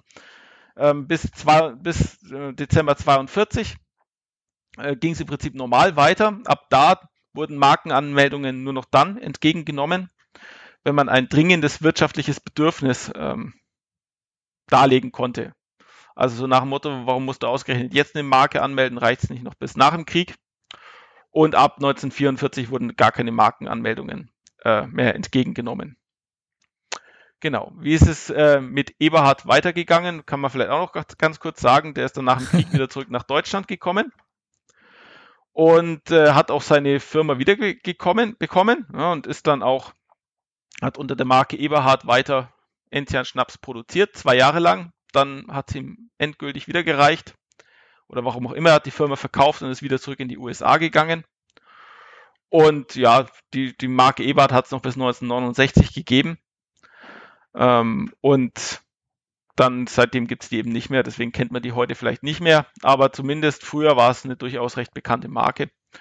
Und ja, also es wird dann in der jüdischen Allgemeinen auch aufgegriffen, dass dass ähm, die Käufer der Firma dann auch das jüdische Erbe natürlich lange Zeit verschwiegen haben. Also es mhm. wurden Broschüren rausgegeben, wo halt verschwiegen wurde, dass das eine, mal eine jüdische Firma war. Es gibt eine Frage im Chat, die hat ja. nichts direkt damit zu tun, aber ähm, ja, ich lese mal vor von Spobur. Äh, noch eine Frage. Muss die Marke benutzt werden oder kann man die anmelden, 50 Jahre lang nichts machen mit der Marke und dann, wenn sich eine andere Firma den Markennamen genommen hat, ähm, wieder aus einem Loch herauskommen, aus meinem Loch herauskommen und meine Rechte geltend machen und dabei natürlich die, äh, ja.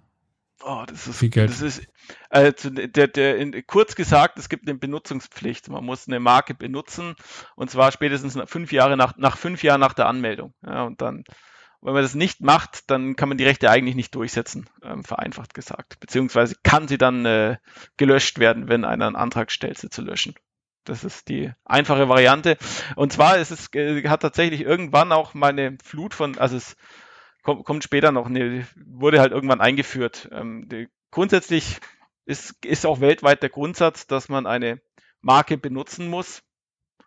Ähm, und sonst verliert man das Recht. Ja, das ist in Deutschland noch relativ kulant gehandhabt, aber zum Beispiel USA und so, da muss man dann, äh, ja, die löschen dann auch, da kommt dann das Amt auch her und löscht Marken, die nicht benutzt sind.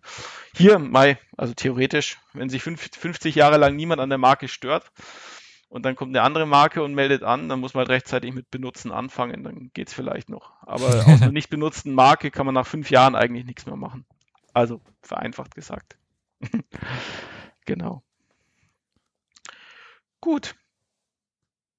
Dann, ähm, weil ich es beim letzten Mal mir auch angeguckt habe, wir sind schon auf der Zielgeraden, ähm, ob es eigentlich im Sozialismus Marken gegeben hat. Vielleicht kann da, äh, weiß da der Karol noch was? Äh, ob er sich an, an Marken früher aus der DDR erinnert. Ja, Ansonsten, das, boah, das ist echt. Trabi. Nee, das war keine ja, Marke. zum Beispiel Trabant, ja. Das war keine Sondern? Marke. Nee, nee, nee, nee. Also, mir fällt ad hoc tatsächlich nichts ein. Es waren wirklich, wenn, dann waren es wirklich Produktkategorien, die aber, glaube ich, keinen Markenwert an sich hatten. Ich muss mal nachdenken. Es gibt jetzt im Nachgang tatsächlich einige Produkte, das ist so diese, wie heißt denn das? Äh, naja, so dieses? Ost, genau, vielen Dank. diese Ostalgie, äh, die dazu geführt hat, dass es so bestimmte Produkte gibt, die natürlich entsprechend vermarktet werden mit dem Hinweis, das hat es nur in der DDR gegeben. Also ich nenne jetzt mal beispielsweise die Knusperflocke als äh, Schokolade. Ich weiß gar nicht, ob es das gibt es das eigentlich im Westen Deutschlands, die Knusperflocken. Äh, ist Das sagt mir gerade nichts. naja, dann wird es wahrscheinlich eher, hm, gut.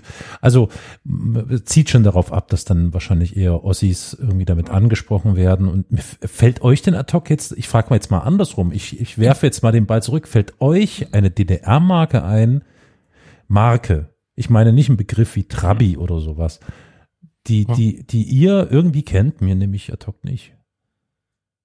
Dann will ich noch wissen, was Trabi ist. Im Chat kam Rotkäppchen-Sekt äh, und natürlich mit Knusperflöckchen sind sehr, sehr, sehr geil.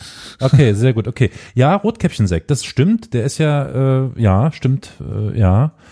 Das wäre noch, mehr fällt mir jetzt aber auch nicht ein. Ja, also es, äh, ich habe, was ich jetzt hier eben aufgeschrieben habe, ist tatsächlich ähm, jetzt nicht aus der DDR, sondern aus der Sowjetunion. ja. Und zwar gab es da die Speiseeis äh, Plombier. Es ist Und mittlerweile ja, ja, Plom Plombier ist aber auch so ein, so ein Begriff für eine Art und Weise, wie man Eis macht. Ja, es ist Das eher eine Kategorie für ja. Milcheis. Also Genau. das, wahrscheinlich fällt es eher in die Richtung Produktkategorie, was der Mhm. Karol gemeint hat. Aber da gab es halt auch der Punkt, ja, dass man dass natürlich das äh, da äh, auch so eine Art Nostalgiewelle versucht jemand in Deutschland sich Plombier als Marke schützen zu lassen. Ja, und so und Mhm. man weiß halt dann eben nicht, was da dahinter steckt und ähm, Mir fällt noch was ein. gibt's Mir ist halt noch was. Entschuldigung. ja, Mir la ist noch- lange Markenrechtsstreitigkeiten. Also weil man eben versucht, diese alten, diese, ja, ich sag's nur kurz Ja, Satz ja, zu ja, Ende, klar, klar. weil man eben versucht, diese alten Marken jetzt wieder, diese alten Bezeichnungen oder Marken jetzt wieder anzumelden, dass Aha. es eben jetzt Firmen gibt, die versuchen da Geld zu verdienen und dann kommen natürlich andere, die dann auch auf den Zug aufspringen wollen und sagen, hey, Mhm. das ist doch, kann doch keine Marke sein, das haben doch damals wir schon alle ge ge gegessen und so weiter. Ja, ja, genau. Genau, jetzt bist. Naja, bloß, aber wahrscheinlich sind die eben nie genutzt gewesen, in, also Marken- und Patentschutzrechtlich, meine Vermutung zumindest. Also ich denke jetzt, ich bin ja Raucher, ne? und äh, es gibt dann so Marken wie Kabinett, äh, Juwel 72, Caro. Caro könnte vielleicht noch sogar für die Westdeutschen ein Begriff sein. Caro, eine filterlose Zigarette mit dem ganz klassischen Caro-Muster schwarz-weiß. Ähm, das waren wirklich regelrecht Marken, die auch tatsächlich beworben wurden. Also, naja, wie das halt so ist. Tabak wird halt immer überworben, egal wo. Und die gibt es streckenweise bis heute noch. Also ich weiß nicht, Caro gibt's glaube ich noch und so.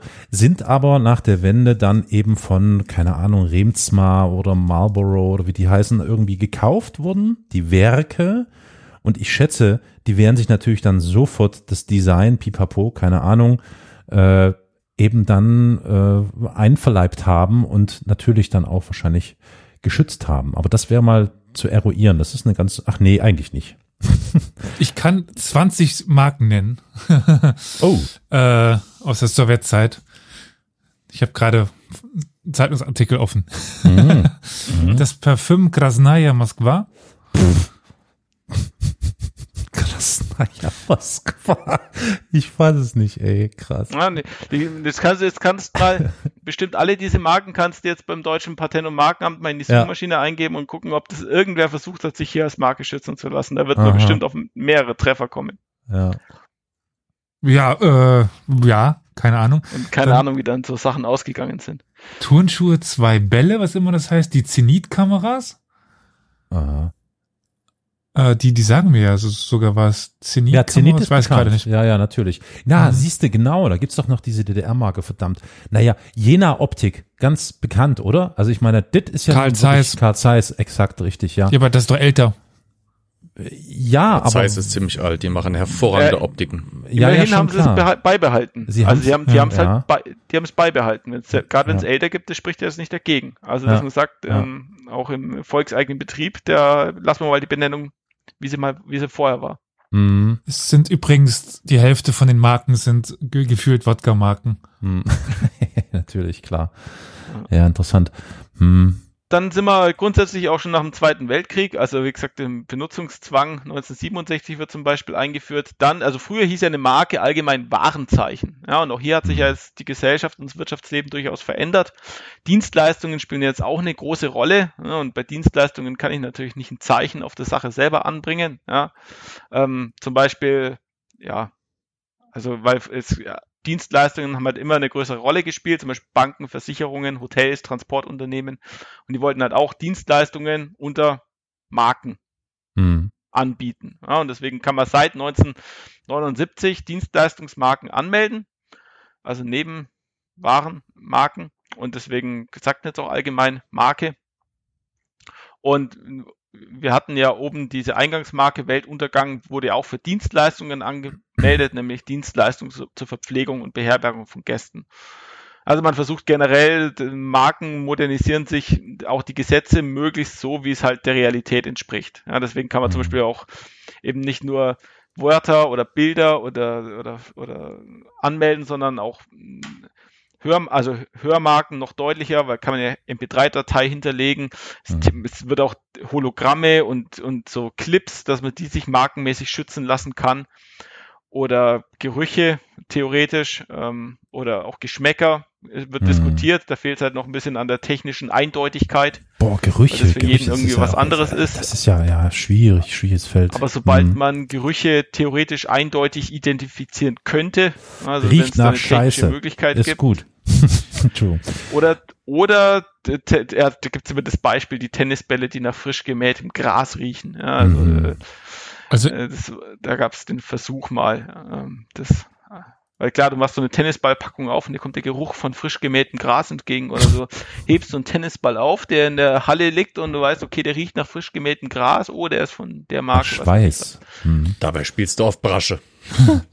Ihr lacht, ich kenne tatsächlich über Ecken jemand, der genau daran forscht. Äh, also nicht daran, dass Tennisbälle nach Gras riechen, sondern an der wissenschaftlichen Er- Erfassbarkeit und Kategorisierung und so weiter von Gerüchen. Mhm. Äh, interessant. Ähm, aber Superwo hat noch eine Frage gestellt, die schiebe ich Hm. hier nochmal rein. Ähm, also er hat ganz vage im Kopf, dass manche Markennamen nicht zugelassen worden sind, weil sie in Anführungszeichen Schweinegram im Namen hatten. Ja, Kann der Staat Markennamen in Anführungszeichen zensieren? ja. Hm. Ähm, das war eine relativ lustige Vorlesung. Ähm, die ganze, weil also, ich hatte ja auch Vorlesungen zum Markenrecht und es war relativ lustig, wo mal alle, es gibt, es gibt Markenanmeldungen können zurückgewiesen werden, wenn sie sittenwidrig sind. Ja. Aber Sittenwidrig was ist, ist denn? Ja, danke. Ja, es sind, was hier drin widrig ist, ist natürlich einer, einem stetig äh, liberalisierenden äh, Wertesystem unterworfen. Also was jetzt Hm. heute durchgeht, wäre vor 50 Jahren zurückgewiesen worden. Und, Na, da bin ich mir gar nicht so sicher. Also- mal, wenn man da ChatGPT fragt, ich habe da kürzlich ein Gespräch mit ChatGPT versucht zu führen, das war die 3.5-Version über Sexualität. Es war nicht möglich. Es war einfach nicht möglich, weil das Ja. sofort rausgefiltert wird. Aber gut, das sind anderes halt Thema. irgendwie Und unterhält sich mit einer KI Thema. direkt auch über Sex? Die, die wollen ja nicht verklagt werden von irgendwelchen Eltern in den Ja, USA, ja. die, Ja, ja. die, die dann sagen, hey, du bringst dir unserem Kind irgendwas bei, was nicht autorisiert ist, Genau. was weiß ich was. Ja, da gucken wir nochmal gerade nach. Also Na, wahrscheinlich wird es das Adolf Hitler feuchte Klopapier niemals geben, oder was?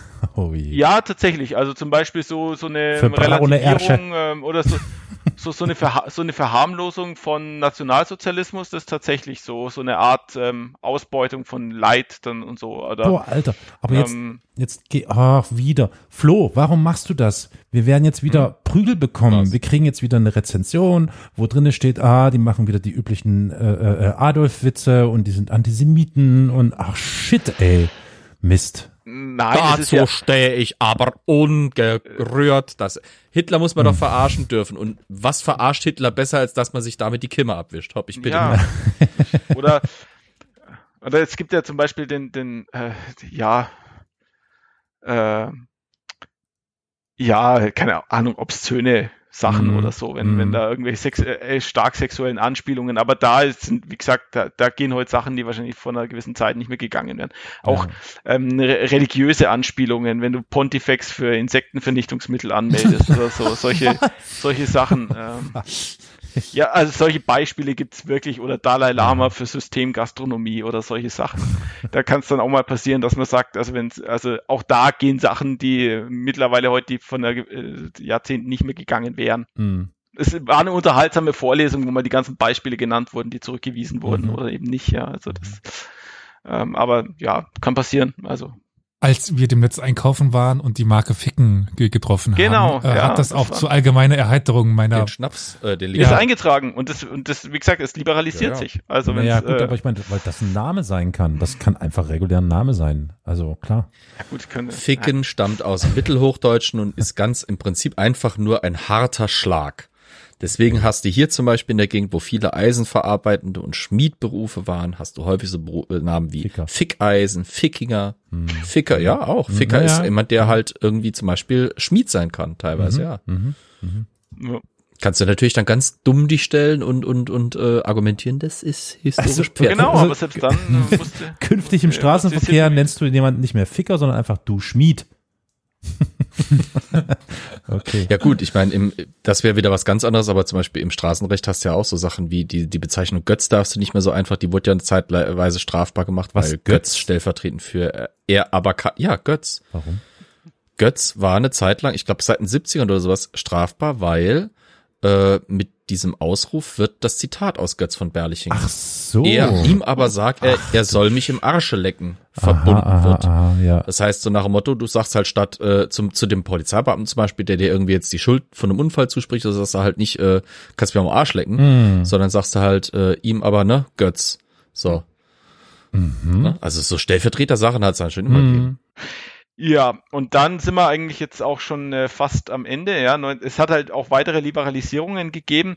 Auch diese eben diese Bindung von äh, Unternehmen und äh, Zeichen, die ist halt völlig aufgehoben seit 1992, 1995. Ja, das heißt, man kann jetzt die Marke verkaufen, ohne dass das irgendwie Auswirkungen auf den Betrieb hat. Ja, deswegen gibt's ja oft so große chinesische Konzerne, also Konglomerate oder so, die dann Was- so alte Traditionsmarken was für Konzerne? aufgekauft haben. Was für Konzerne? Ja, so Konglomerat so zu, Nee, nee, Also so aus Marken, welchem Land? zum Beispiel chinesisch, ja. Ach so, Und, äh, ja, ich hab's Kennen wir nicht. Kennen wir nicht. die dann oft also zum Beispiel was so- mit Kinetik oder was, oder? Nein, nein, chinesisch. Chinesisch. Karol, der Ach so. Mann ist aus Nürnberg, jetzt lass den. Chinesisch, Chinesisch, was auch immer. Ja, okay. Die haben äh, oft so äh, Traditionsmarken zum Beispiel aufgekauft oder so. Die haben dann Mhm. mehrere und das kommt dann alles äh, aus, aus China, aber selbst wenn es jetzt eine deutsche Firma wäre, deutsche Marke, kann es auch sein, dass es aus China kommt. Es ist halt so diese, diese ursprüngliche Funktion, so woher kommt es eigentlich, wo, von wem Mhm. genau und wer ist eigentlich dafür verantwortlich, das ist halt heute nicht mehr so sehr gegeben. Und man kann seit spätestens 1995 auch als Privatmensch ähm, Marken anmelden, man braucht gar kein Unternehmen mehr. Und dadurch ist halt auch ähm, für so eine gewisse Zockerei auch so ein bisschen Tür und Tor geöffnet worden. Mhm. Und deswegen tummeln sich halt im Markenwesen durchaus schon auch so Leute, die mal, ich meine, so eine Markenanmeldung kostet halt 300 Euro, ja, und da kann man dann halt mal, keine Ahnung, wenn Prinzessin Diana stirbt nach dem Autounfall, dann meldet man mal Lady Di als Marke an ja. und äh, guckt, was passiert. Wenn, ähm, wenn Daimler und Chrysler ihre Fusion bekannt geben, melde ich irgendein Logo an, wo D und C aufkommen und hoffe, dass, dass ich irgendwie einen Glückstreffer lande, dass, dass die zufällig deren Logo meiner Marke ähnlich sieht wenn ich, äh, wenn ich merke, Mercedes hat A-Klasse, B-Klasse, C-Klasse, dann schaue ich mal, okay, was haben die als erstes nicht angemeldet und melde E-Klasse an als Marke und schau mal, wann die selber, wann die das vielleicht brauchen könnten.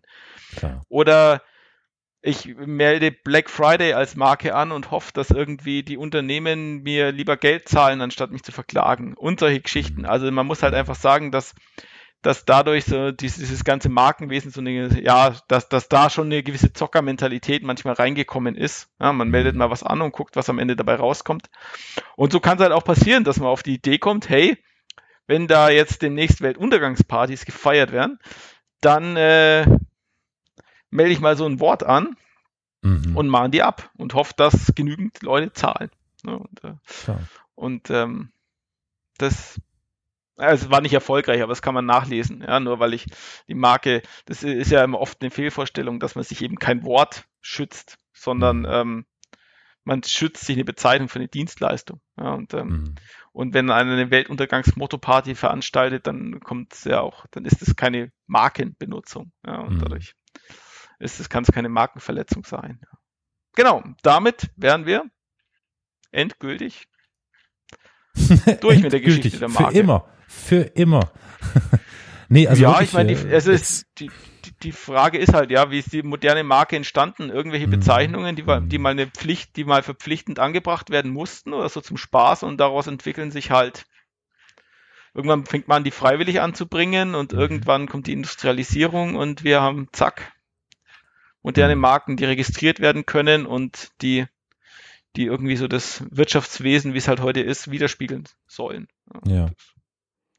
Und so ist es, wie es heute ist. Und das Markenwesen ist, wie gesagt, auf der ganzen Welt ungefähr ähnlich. Es ist nicht ganz so einheitlich organisiert wie das Patentwesen, aber auch da die Regeln sind weltweit ungefähr dieselben. Mhm. mhm. Und deswegen, ähm, ja, deswegen kann man es auch so einigermaßen global sehen, äh, weil das sind jetzt alles Vorgänge, die ich beschrieben habe, die haben sich ja irgendwo auf der Welt in ähnlicher Form stattgefunden. Mhm. Und, äh, jetzt wird mich ja noch eine Sache wundert, und zwar, wir haben ja äh, im Moment aktuell auch wieder so einen interessanten, finde ich, Patentfall, der durch die Medien gegangen ist. Monster. Hm? Wie ist denn das dann mit so einer Marke? Ich weiß ja nicht, ob das äh, vielleicht sogar angeklungen ist, wenn ich kurz mal AFK sein musste, Schande auf mein Haupt, aber ähm, wenn jetzt sowas zum Beispiel passiert, wie stichhaltig oder was, was, was muss ich mir darunter vorstellen, wenn jetzt zum Beispiel so eine Marke wie Monster Energy Drink Pokémon verklagt für die Benutzung des Wortes Monster? Aha, ich wollte gerade fragen, worum es geht. Oh. Mhm. Ja, ich weiß es auch nicht. Das war jetzt auch so, ein Fall, okay. von dem ich, ich meine, ich kann höchstens. Äh, der, der ist relativ, relativ aktuell, glaube ich. Also ich habe da vor ein paar Wochen das erste Mal davon gelesen ähm, und dachte mir, wie geht das bitteschön, dass ein Unternehmen, okay, dessen Name natürlich ja jetzt Monster ist, ähm, aber, aber diesen Begriff, der doch irgendwie so, ich meine, es ist Monster, es ist, es, ist ein, es ist ein Begriff, der jetzt auch nicht irgendwie aus einer Marke entstanden ist. Also es ist ein, einfach ein Begriff, der in aller Leute Munde ist. Wie können die den da jetzt claimen? Oder naja, gut, die haben halt für klagen. Energy Drink. Die haben halt für Energy Drink. Also es ist eine Bezeichnung für Energy Drink. Mhm. Ja. Kann natürlich immer drüber streiten, aber natürlich kann man jetzt sagen, es sollte jetzt jemand anderem verboten sein, unter dem Begriff Monster Energy Drink zu verkaufen. Ja, also mhm. wenn das mal einer mhm. für sich ist, ja durchaus gewisse Kreativität kann man ja nicht absprechen. Und wenn jetzt jemand anders unter dem Begriff Limonade verkauft, das kann man vielleicht auch noch sagen, naja, also es sind zu ähnlich die Sachen, ja, musst du die jetzt auch unbedingt Monster nennen. Jetzt, wenn ich jetzt hier recher äh, recherchiere, ja, und tatsächlich Anfang mhm. April, also noch habe ich es, ist es zu mir nicht durchgedrungen, ähm, dass die scheinbar einen Spieleentwickler verklagt haben. ja, Nintendo halt, die halt äh, zum Beispiel Pokémon, aber auch andere Firmen irgendwie äh, da äh, als Monster haben. Also hm. kann auch sein, dass es jetzt irgendwie natürlich, äh, heutzutage muss man immer aufpassen mit solchen Sachen, gerade dass das vielleicht eine völlig aus dem Kontext gerissene Schlagzeile ist, aber es ging halt wirklich, ich bin da tagelang damit bombardiert worden. Mhm. Hm. Also die ähm, machen das scheinbar ganz gerne. Hm. Steht hier und also eigentlich wie gesagt, es kommt dann, es kommt dann, also es kommt auf die Ähnlichkeit dann von an, von, von dem, was gegenübersteht. Ja, wenn ich sage, okay, Energy Drink und, und Spieler und Spiele und so, dann kann, kann man sagen, naja, die Abstände sind weit genug. Ich meine, Monster mhm. könnt ihr genauso gut verlieren. Ähm, also Monster was hatten Energy wir uns beim letzten Mal schon. Ja. ja. Monster Energy möchte ein Patent auf das Wort Monster. Das stimmt natürlich schon mal nicht. Es geht wenn um eine Marke, aber wird hier auch gern mal durcheinander geschmissen. Ja. Mhm. Währenddessen kann ich ganz kurz berichten, dass was hier im Chat abgeht, mir gar nicht gef gefällt. Also hier aus der Frage, mhm. äh, was kostet das, eine Marke mhm. anzumelden, wurde, äh, kann man auch schnell Historia Universalis als Marke anmelden, wo das schon ein paar Saarländer benutzen. Und dann Frage, kann ich einen Markennamen auch online nachts um 12 Uhr anmelden? Also hier Super äh, Moment einmal. Ach, das sind lang, das sind jetzt lange Fragen. Ich glaube, das war eher ein Scherz, ja. Ähm, aber das ist ja, ist ja im Endeffekt doch Geschichten aus der Geschichte passiert. Ja, stimmt. Ehemals Zeitsprung. Ja. ja. Die mussten ihren Namen ändern, ja. Ja. Ich, ja, und da hatten wir nicht beim letzten Mal auch das Thema dann mit äh, Lego bekommen? Mhm. Mit dem Klemmstein und auch der mhm. Begriffbezeichnung, weil wir halt da das Problem haben mit den Markenbezeichnungen, die halt dann irgendwann zum ja, nicht geflügelt, aber zum gebräuchlichen Wort werden, ne? Ja, man kann das natürlich äh, hier das ganze Markenrecht noch in fünf Minuten Nachtalk abhandeln. Es ist, es ist durchaus durchaus äh, viel, vielschichtiges Thema, ja. Ähm, ja. Es, äh, hm. Dann wirst du nochmal wiederkommen müssen, ha? Hm, also das, weiß ich nicht, ob sich das lohnt. Ähm, kann natürlich. Ja. Ja. Was, was, ist, was ist Podcasten? Ist das eine Ware oder eine Dienstleistung? Mm, das ist, ist es nicht auch eine Art Audiokunstobjekt, wenn man so will, oder so? Hm. Also Podcast selbst, ist, Podca so. Podcast selbst ist eine Ware und mhm. Produktion mhm. von Podcast ist eine Dienstleistung. Wobei da kommt es immer drauf an, wenn man das für Dritte produziert. Ja, ja, ja. Zum Beispiel der Elias gefragt wird, ob er, ob er ob er anderen Podcasts Starthilfe geben kann, dann mhm. tut er für die eine Dienstleistung vergeben. Aber selber, mhm. selber produzieren seine eigenen und veröffentlichen ist dann eher eine Ware. Und so, und an solche Sachen ähm, muss ich halt auch ähm, das Markenrecht immer anpassen an solche, solche neuen Waren, neue Dienstleistungen, neue Organisationsformen. Wie wird was? Mhm. Mhm. Wie wird was gestaltet? Wird nicht auch dieses Jahr ähm, Mickey Mouse frei verfügbar? Ja, der Lauf, aber das ist Urheberrecht. Da, da, da könnte man noch mal irgendwann. Ah, das ist wieder was anderes. Okay. Das, das ist das dann, ist, wenn ich sag doch, du 70, musst wiederkommen. 70, aber Urheberrecht habe ich halt, bin ich, habe ich keine Ausbildung. Das, ähm, das müsste, so. da müsste ich mir selbst das, äh, ja, das hat man komischerweise rausgenommen, ja, während man Patent und Marke zusammenlegt, mhm. habe ich halt jetzt kein äh, spezielles Fachwissen zu Urheberrecht. Aber da ist der Walt Disney 70 Jahre nach dem Tod. Mhm. Ja, genau. Und deswegen ist ja auch mein Kampf irgendwann abgelaufen, weil 70 Jahre nach dem Tod von Adolf Hitler. Ja ähm, da plötzlich die Urheberrechte abgelaufen waren, dass dann jeder hätte drucken können. Das, wie gesagt, jeder hat auch, so. aber äh, Wissenschaftler haben sich erstmal zusammengetan und haben vorsichtshalber äh, äh, eine editierte Version rausgebracht, bevor irgendwelche Schindluder damit getrieben wird. Genau, ja. Da hatte das Land Bayern nämlich das, das Urheberrecht. Genau, dran. das ist ja auch verrückt. Ja. Also da wird das wäre perfekte Einstiegsgeschichte äh, für, für, für, für ja. Folge zum Urheberrecht. Aber die keine Gut, Ahnung. Ich sag mal so, ich, ich schätze mal wahrscheinlich mehr Leute haben mit Mickey Mouse zu tun, hoffe ich jetzt mal frecherweise, als mit meinem Kampf. Das, das wäre jedenfalls wünschenswert. Ähm, insofern, das ist, das wird jetzt auch spannend für Disney, ne? Hm. Wenn da plötzlich die große Maus, das, die ja auch, also ich meine, Mickey Mouse, mag sein, dass es unter Urheberrecht fällt, aber ist nicht das auch eine Art Markenzeichen geworden inzwischen? Ähm, na, so, nee, nee. Nee, nicht? nee, nee. Kann man nicht so sagen. Also es kommt, es kommt auf die Umstände des Einzelfalls mhm. an, aber ähm, normalerweise, wenn du, wenn du Mickey Mouse irgendwo siehst, siehst du das ja nicht als Marke. Also das, sondern als Mickey Mouse und dann als Comicfigur Hm. und dann ist es eigentlich keine Marke. Aber ich glaube, also wie, wie gesagt, wir könnten das natürlich noch äh, ewig weiterreden. Ja. Ja. Gut, damit würde ich sagen, äh, haben wir eine sehr interessante Folge gehabt, der wir Mhm. ja doch sehr breit auf diese Thematik eingehen konnten. Ich bin schlauer. Ich hoffe, ihr auch. Und ja, Carol, das letzte Wort oder das fast letzte Wort gehört dir, oder? So sieht's aus. Wir bedanken uns bei unseren monatlichen UnterstützerInnen, Produzentinnen. Das sind Anne, Matthias, Franziska, Roman und äh, Charlotte. Vielen, vielen Dank. Und danke dir, Martin. Und bis zum nächsten Mal. Auf Wiederhören. Ja, auf Wiederhören. Tschüss. Tschüss.